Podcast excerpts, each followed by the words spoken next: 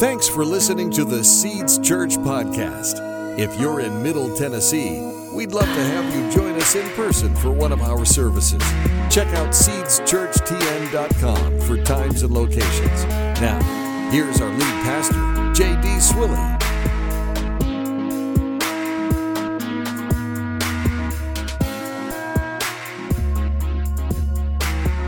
Stand up with me and in your Bibles, turn to Luke's Gospel, chapter 2. And the word that the Lord gave to us at the beginning of this year is what? What did he say? He says, 2021 is going to be a year that you're going to trust the Lord more than ever before, right? So we've begun the year with this theme. We're going to finish the year with this same theme of trusting God. Today, we're going to read from Luke chapter 2, these first 6 verses. I'm going to read it to you. You can follow along with me there in your Bible, or you can read it silently there on the screen. But it says this: in those days, a decree went out from Caesar Augustus that all the world should be registered. It's a census. This was the first registration with Quirinius, was governor of Syria, and all went to be registered, each to his own town. And Joseph also went up from Galilee, from the town of Nazareth, to Judea, to the city of David, which is called Bethlehem, because he was of the house and lineage of David, to be registered with Mary, his betrothed, who was with child. And while they were there, the time came for her to give birth.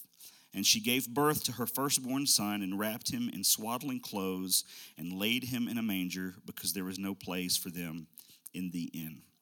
This is the word of the Lord. Thanks be to God. You can have a seat, and as you're sitting down, turn to the person next to you and tell them, I'm trusting God more than ever before.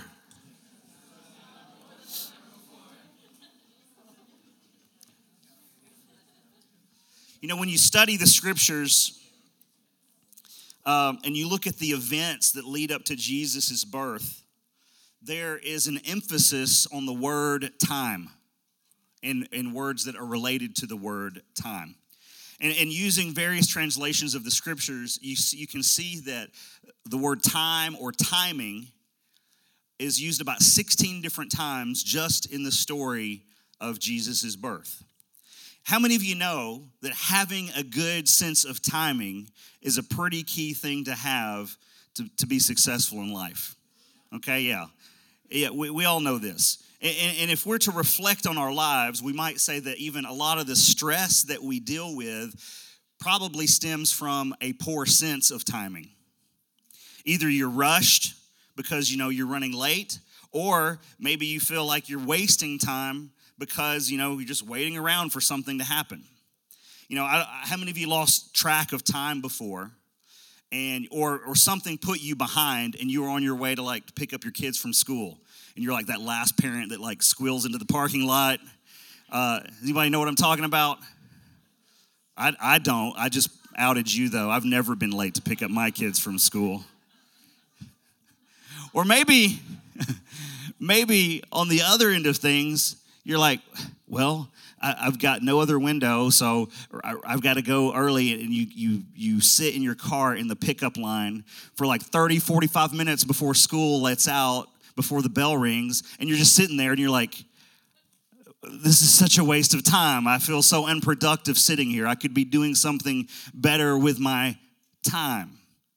One of the keys to success in life is, like, honing in on the right timing, the wise timing.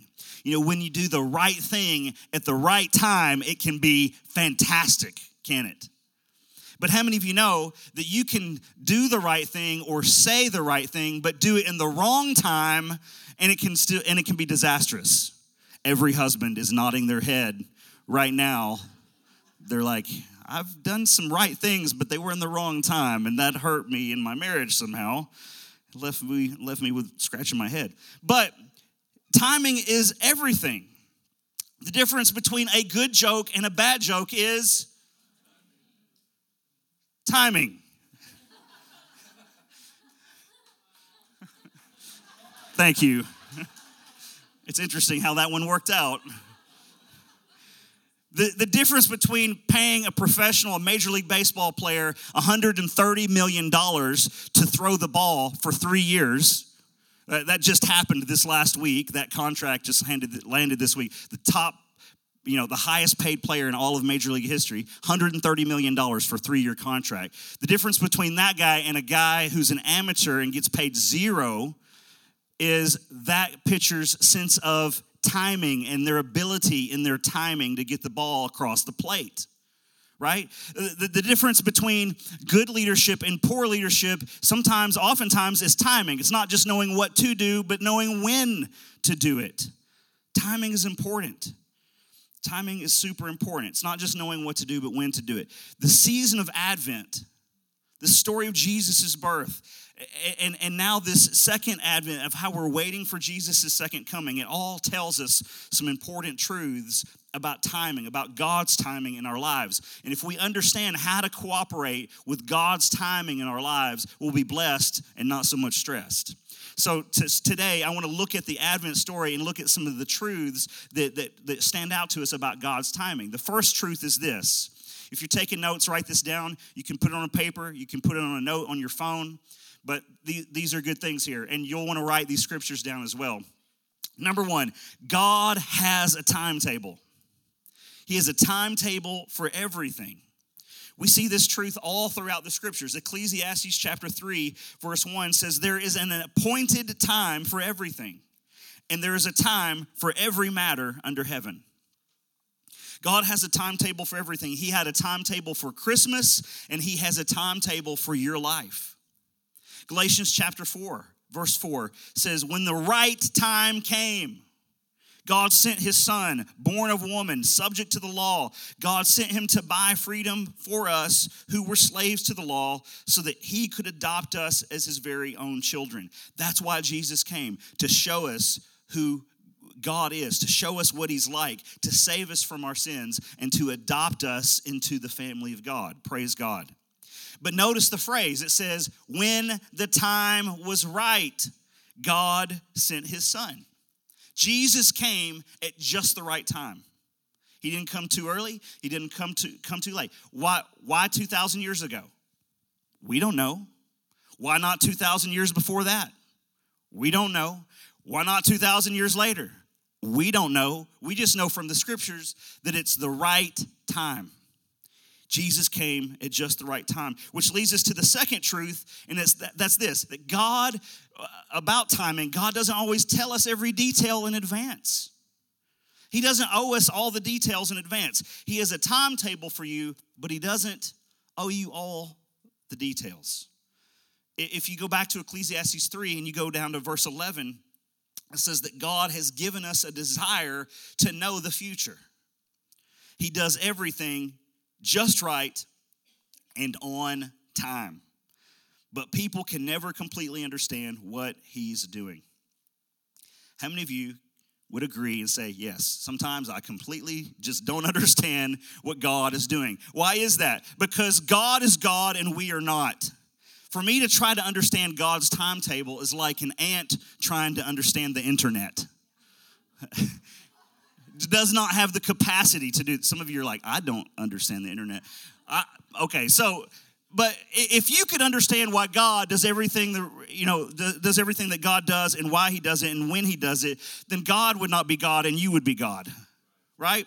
So why do we've all got this desire to know the future, and it's why some people get into some misleading and demonic kind of things like tarot cards and palm reading and astrology and tassiography. You guys know what that is? It's like where you're trying to determine the future by looking at the patterns of your tea leaves in your tea. Like, that's a thing. Crazy stuff, right? But it's because people are always in the pursuit of trying to know the future. But God tells us that he doesn't owe us the details in advance. There's some things that God might give us words of knowledge about. There's things that he might say, hey, heads up, this is coming. There's things that God has told me and Jamie before, and we thought, oh, well, that's right now. That's going to happen right now. And so we go out and we take a step of exploration out there, and we realize, wait a second, God, I thought this was supposed to happen right now. And God comes back and says, no, I just told you that so you'd get ready, you'd get prepared. And then 2 years later, that thing would happen. That's happened over and over and over again. So God gives us these hints that he wants us to prepare for, but he doesn't owe us every detail in advance. Why doesn't God tell you everything that's going to happen in your life before it happens? That would be nice, wouldn't it? But there's probably some reasons behind that. First of all, it probably would scare you to death, just knowing everything, right? I mean, it's like Jack Nicholson said, you can't handle the truth. You can't handle the details in advance. But second of all, you'd probably abuse that knowledge. If I knew everything that was going to happen in my life, I'd probably be like, well, I don't like that part, so I'm going to adjust this and do this to avoid that, kind of like Back to the Future. We'll go back in time, we'll change things around to, change history moving forward. But one of the main reasons that God doesn't tell us in advance is because he wants us to trust him. Trust him. God says, trust me. I'm good.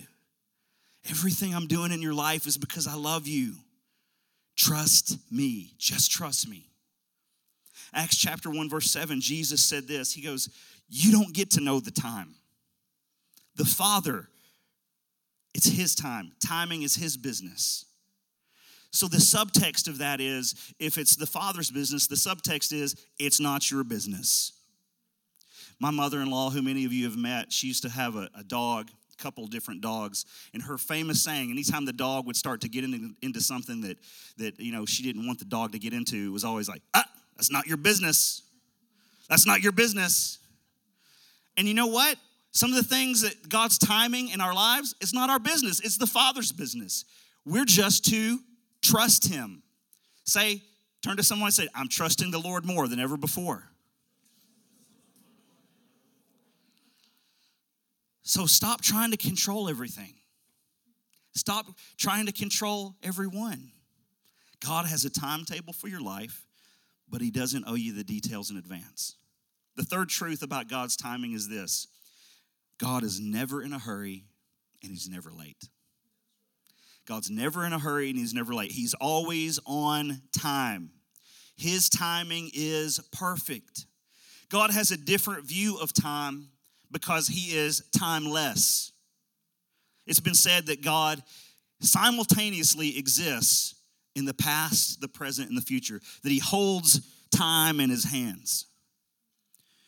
And how is that possible? It's impossible for us to understand because we are finite beings, but God is infinite. Second Peter chapter 3, verse 8 says, don't overlook this one fact, beloved, that with the Lord, one day is 1,000 years, and 1,000 years is one day. Now, does that sound like how we experience and exist within time? No, of course not. It feels that way sometimes when I'm waiting for lunch. It feels like, man, this is taking 1,000 years. This is supposed to be a fast food restaurant, It feels like it's taking forever. But Peter isn't giving us an exact formula, of how God exists within time, okay? That's not what he's doing. He's like, we've got the formula now. We can do the math. 1,000 years, so da-da-da-da. No, that's not what Peter's doing. He's giving us the big picture, the big idea. He's giving us the gist of that God is timeless, that in no way he is limited by time. And his timelessness has huge, gigantic implications for our lives. When God created you, he put a dream in your heart. He put a vision on the inside of you. We've got dreams with what we want to do with our lives. We've got vision and goals and plans and projects and things. And early in life, we start off with fervor. We start off with momentum and excitement about going after the vision, going after the plan, fulfilling the dream in our lives. But as life goes on, the dream fades and dissipates before it's accomplished. Why do we give up? Because it hasn't happened soon enough. It hasn't happened quickly. It hasn't happened fast enough. Some of us have had our dreams battered and broken and busted and abused. And discouragement and disappointment have tried to bury our dreams. And maybe you've given up on them. But God hasn't. If God gave you that dream for your life, it's going to happen. It's just going to happen in His time. His timetable, not yours. Habakkuk chapter 2, verse 3, God says this, "For the vision is yet for the appointed time. It hurries toward the goal and it will not fail. Though it delays," I love that. It says it hurries toward the goal. But then the very next thing it says, though it delays. What's going on there? God again, He's explaining, time is not a thing for me. It's hurrying and delaying. It's not a thing.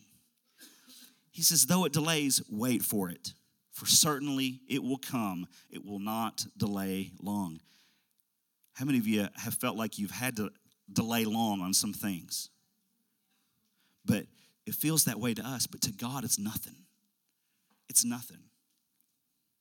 If your dream is something that you just made up, then God doesn't owe you that, right? He's not obligated to fulfill something that you've made up. But if it's a dream that He put in your heart and you're like, man, I know that God made me for this, then He says, wait patiently. It'll happen. Don't give up on the dreams that God has given you. One of the hardest truths that we've got to learn and relearn over and over and over again is that God's timing is perfect, but our timing is imperfect. We have like Veruca Salt syndrome. You guys remember her from Willy Wonka? I want it now! You know, what a miserable child. And if we watch that movie, you go back and you're like, man, that child is a product of that parenting. That's another sermon. Anyway. What a miserable child. And somehow that's how we are sometimes. I want it now, Daddy. I want it now, God. This horrible British accent. God's like, please don't talk to me that way. But that's how we are. We've got this Veruca Salt syndrome. But God is never early and He's never late. He's always on time. The fourth truth about God's timing is that although God's timing is always perfect, it's not always convenient. God's timing is not always convenient for me. God's plan for your life is absolutely good. God's plan for your life is absolutely loving. But that doesn't mean that it's absolutely painless. God's timing is always best, but it's not always easiest. God's plan is not always convenient. Take, for instance, Jesus' birth. Nothing about this story was convenient. Not one thing. First of all, you've got Mary and Joseph. They're engaged. Mary's probably about 16 years old. Joseph, probably about 18. They're engaged. They've not slept together. Mary's a virgin. But she's pregnant. What? How's this possible? And who's going to believe this story? Those of you that have teenage daughters, just imagine your daughter coming to you and say, hey, Dad, hey, Mom, I'm pregnant. I've never had sex. And the child is the Son of God. What? That doesn't seem like a very convenient story. It seems like this is crazy, right?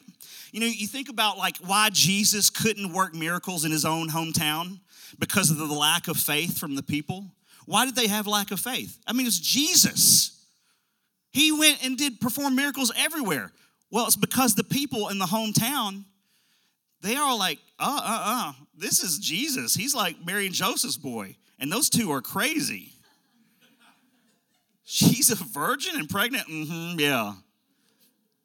And they couldn't see past the natural circumstances to see the supernatural. And because of that, they lost out on miracles. That's a freebie.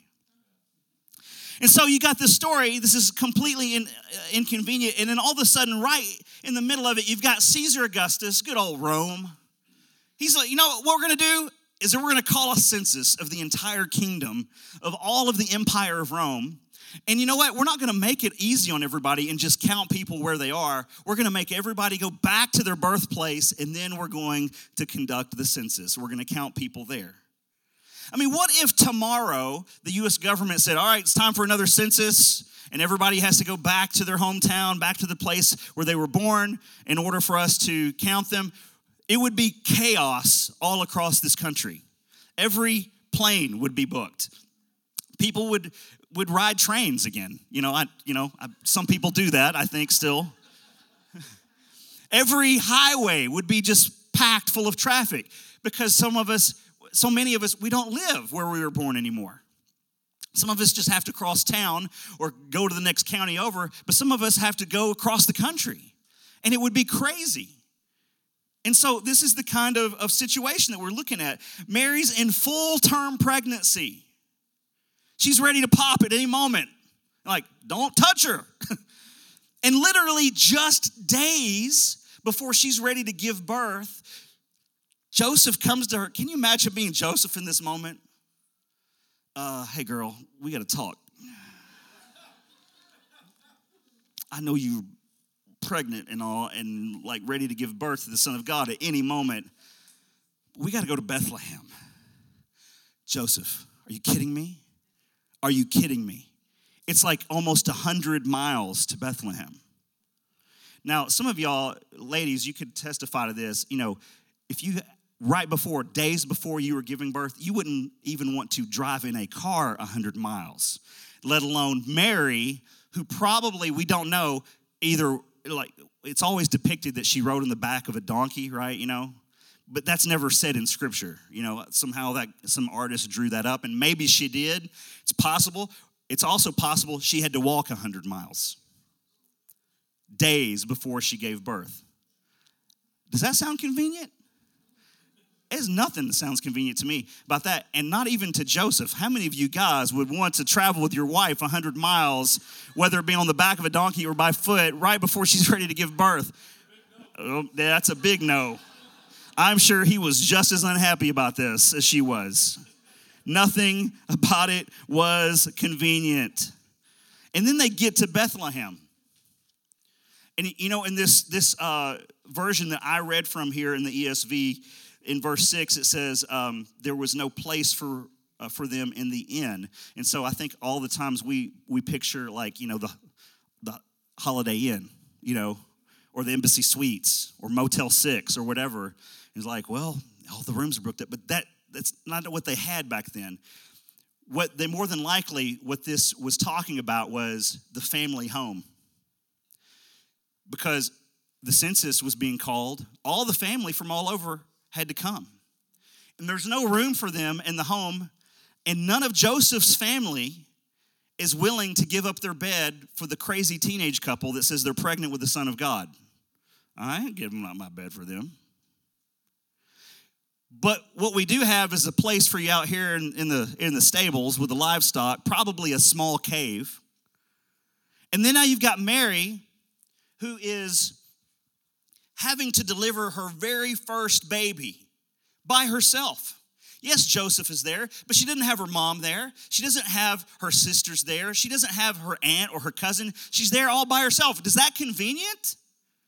No, it's not convenient. Nothing about this was convenient, but this was God's plan and his timing, because the prophecy said that the Messiah was to be born in the city of David, to be born in Bethlehem. Was it convenient? No. Was it God's plan? Yes. Was it as easy as a plan as Mary and Joseph would have planned? Absolutely not. I can't even imagine that they would have planned it this way. But was it God's plan? Absolutely, yes, it was. God has a timetable for your life. He doesn't always tell you the details in advance. He's always on time. He's never late. He's never in a hurry. And his timing is never usually convenient for us. And the final truth about God's timing is this. At the right time, God can do anything instantly. God can do more in a millisecond than you can do in 5 years or 10 years or 20 years or your entire lifetime. God doesn't worry about time because he doesn't have to have it in order to work. in order to do what he wants to do, in order to perform his will. He doesn't have to have time. God says this in Isaiah chapter 60, verse 22. He says, I, the Lord, will bring it about quickly in its time. We get hung up on the word quickly. But then the Lord's like, in its time. And you're like, God, this is taking forever. But then all of a sudden, quickly, it happens. At the right time, God can do anything instantly. This truth is hard for us to accept sometimes. Why? Because the most difficult place for us to be is in God's waiting room. What is God's waiting room? God's waiting room is we're in a hurry for something to happen, but God isn't. How many of you know what I'm talking about? How many of you have ever been in God's waiting room? Some of you are in God's waiting room right now. Some of you are like, I feel like this sermon, I'm in God's waiting room. No, I'm teasing. Some of you are in a hurry to graduate. I see some heads like, yeah. Mm-hmm. Some of you are in a hurry to get married. Some of you are in a hurry to have a family, to launch a new business, to close that big deal. Some of you are in a hurry to see the fulfillment of the big vision, of the big dream, of the plan. And we're in a hurry for all kinds of different things, but God isn't. He's not in a hurry. And we're seeing time, we think, just getting shorter and shorter. And we're like, God, there isn't a lot of time left. When are you going to make this thing happen? You put this vision in my heart. But you got to remember, God doesn't need a lot of time. He's not like up in heaven going, well, look at my day planner. I need 2 more years to get this done. God can do more in a second than we can do in a lifetime. So the question is this: if God can do everything quickly, then why are all these delays? What's up with that? I think that's a valid question. Why are there delays? Well, I think there's a number of reasons that there's delays. Number one, we have an enemy, right? I mean, the devil's real. Satan is real. The evil one is real, and he is there to kill, steal, and destroy. And it's his mission in life is to kill and steal and destroy from you, from the Lord, and to delay every good thing that God has in store for you. Another reason that there's delay is because of me. Just my choices, my actions sometimes delay what God wants. The third reason is that God is testing your faith. He's going, will you trust me? Oh, yeah, it's easy to quote the Proverbs chapter 3. You know, trust in the Lord with all your heart and lean not on your understanding. In all your ways acknowledge him and he'll direct your paths. It's easy to trust, but do you really trust him? Can you not just quote the scripture, but can you live the scripture? And then also, why are there delays? To build our character. See, while you're working on your vision, God's working on you. And God's far more interested in you than what you're trying to accomplish. Why? Because you're not bringing to heaven with you your accomplishments. You're bringing to heaven your character. Sometimes God says, yeah, I totally, absolutely intend to fulfill the vision. But you're not ready yet. When are you going to start coming into agreement with being who I've called you to be? When are you going to start conforming to my word instead of conforming to the world? You're not ready yet. I'm ready, but you're not yet. And a lot of times we think that we're waiting on God to answer a prayer. And instead, God's like, no, you're not waiting on me. I'm waiting on you. I'm trying to prepare you. I'm testing your faith. Will you trust me? I'm trying to grow you because what I'm wanting to do in you and through you is far greater and bigger than what you can handle right now. You're not ready for it yet. Isaiah chapter 49, verse 8, God says, at just the right time. We see that phrase throughout Scripture about 96 times. At just the right time, I will respond to you. God will respond to you at just the right time. Another thing that we've got to learn is that delay is not denial. Not yet doesn't mean no. You know, you tell a kid, you know, mom, they come up, mom and dad, mom, dad, I got, well, not yet. And what do? They have a meltdown right there. Oh! Why? Because they heard not yet, and what in their mind said, that means no. But they don't understand that not yet or not right now doesn't always mean no. It just means not at this time. And immature children get that way. And we don't need to be like immature children. We need to lean in and trust God that when he says not yet, then that the delay is not a denial. And not yet is not necessarily a no. God's saying, yeah, I intend to do these things in your life that I gave you the vision for, but the time isn't right. But at the right time, I will respond. Why is this important for us to know? Because when you're in God's waiting room, it's easy to give into temptation. When you're in a hurry and God isn't, it's easy to try to like, well, we're just going to push the ball forward here ourselves. Anybody heard of a guy named Abraham? I mean, we see that all throughout Scripture through a lot of different stories, a lot of different accounts where people just, oh, we're just going to do this. And they give into the temptation. When you're in a hurry for something to happen and it isn't happening, you tend to just lean in, or you have the temptation to lean in to the negative emotions. You start worrying. You start stressing out. You get anxious and irritable. You get spiritual ADD, right? And you get distracted. You forgot to, we're just going to abandon that and go on to the next thing. You get envious. You get jealous. He got the promotion. Why not me? They had a baby. Why can't we get pregnant?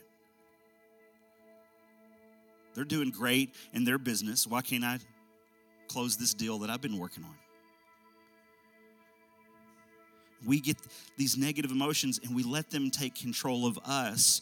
We let them get us frustrated and we throw ourselves a pity party. But what we need to understand is that sometimes delays are not denials, but they are by design. Some of the delays are by design. God is teaching us to trust him, and he is growing us up and developing us. So what do we do while we're in God's waiting room? How are we to respond? If we're not to give into the temptation, how should we respond? 4 things. Fear not, fret not, forget not, faint not. Fear not, God is with you. Fret not, stop wasting your time and your energy worrying and trying to figure everything out and to control everything and everyone. Forget not the goodness and the faithfulness of God. And faint not. Don't grow weary in well-doing, because at just the right time, you will reap a harvest of blessing if you do not give up. We're going to talk more about those 4 things next week. Won't you stand with me as we pray?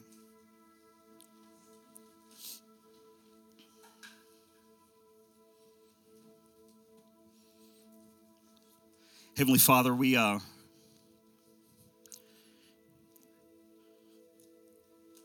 read this story about the coming of Jesus.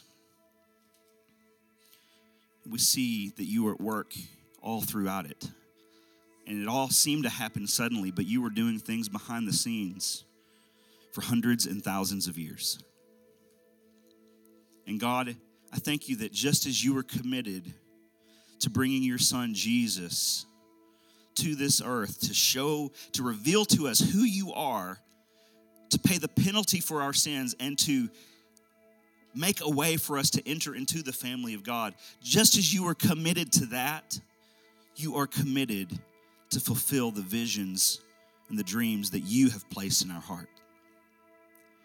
Holy Spirit, help us discern these things in life that we don't give our time and our energy and our focus and our affections to just our own natural desires and the dreams that we just make up out of the flesh. But Lord, that we would give our attention and our energy and our resources and our affections and desires to the dreams that you have placed in our heart.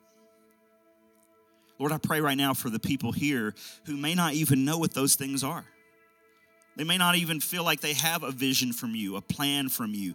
God, Holy Spirit, I pray you would start leaving them breadcrumbs, a trail of breadcrumbs, and just one clue at a time, they begin to figure it out and begin to see the big picture of what you've called them to do. And God, I know that you're not going to give everyone, all of us, the details in advance, but God, drop some morsels. God, even the dogs get to eat the crumbs from the table. So reveal to people's hearts what you've created for them. And then, God, those who feel like they are growing weary in well-doing, Holy Spirit, I pray you blow a wind of strength into their life. Blow a wind of strength into their energy, into their mental capacity, into their schedules, into their resources, God, into their ability to persevere and their ability to wait well. God, we want to trust you more than ever before. Help us do it. Help us trust your timing. In the name of Jesus. Before we're dismissed today, I want to encourage you. Our prayer team is going to come down right here down front of this barn, and they're going to be here for you to pray with you for anything that you have going on in your life that you want somebody to pray with you about. Don't leave this place. If there's just even an inkling about something, come down here and pray with one of my friends on the prayer team. We're going to believe together and have faith together according to God's word about your situation. If you're here today, you're far from God, and you need to repent and get things right with him and turn your life over to Jesus, come down here. Pray with one of our friends here on the prayer team. We've actually got a gift to give you, a book to give you called What's Next? And we want to get to know you and walk with you as you follow Jesus. Amen. Now, God, I bless these people. Lord, I thank you that you said to your servant Moses that every time Aaron and the priests would pray this over the people, God, that you would be in agreement with it. Lord, that you would bless them, that you would keep them. You would make your face to shine upon them. You would lift your countenance upon them and give them your peace. In the name of Jesus. Everybody said amen. Amen. Thanks for listening. Stay connected with us at SeedsChurchTN.com and on social media. Our mission at Seeds Church is to help people discover who God created them to be and equip them to do what He called them to do. One of the easiest ways you can help us accomplish our mission is by simply sharing this podcast. You can do so by subscribing, leaving a review on iTunes, or sharing it with your friends on Facebook. Thanks again for listening. We hope to see you soon.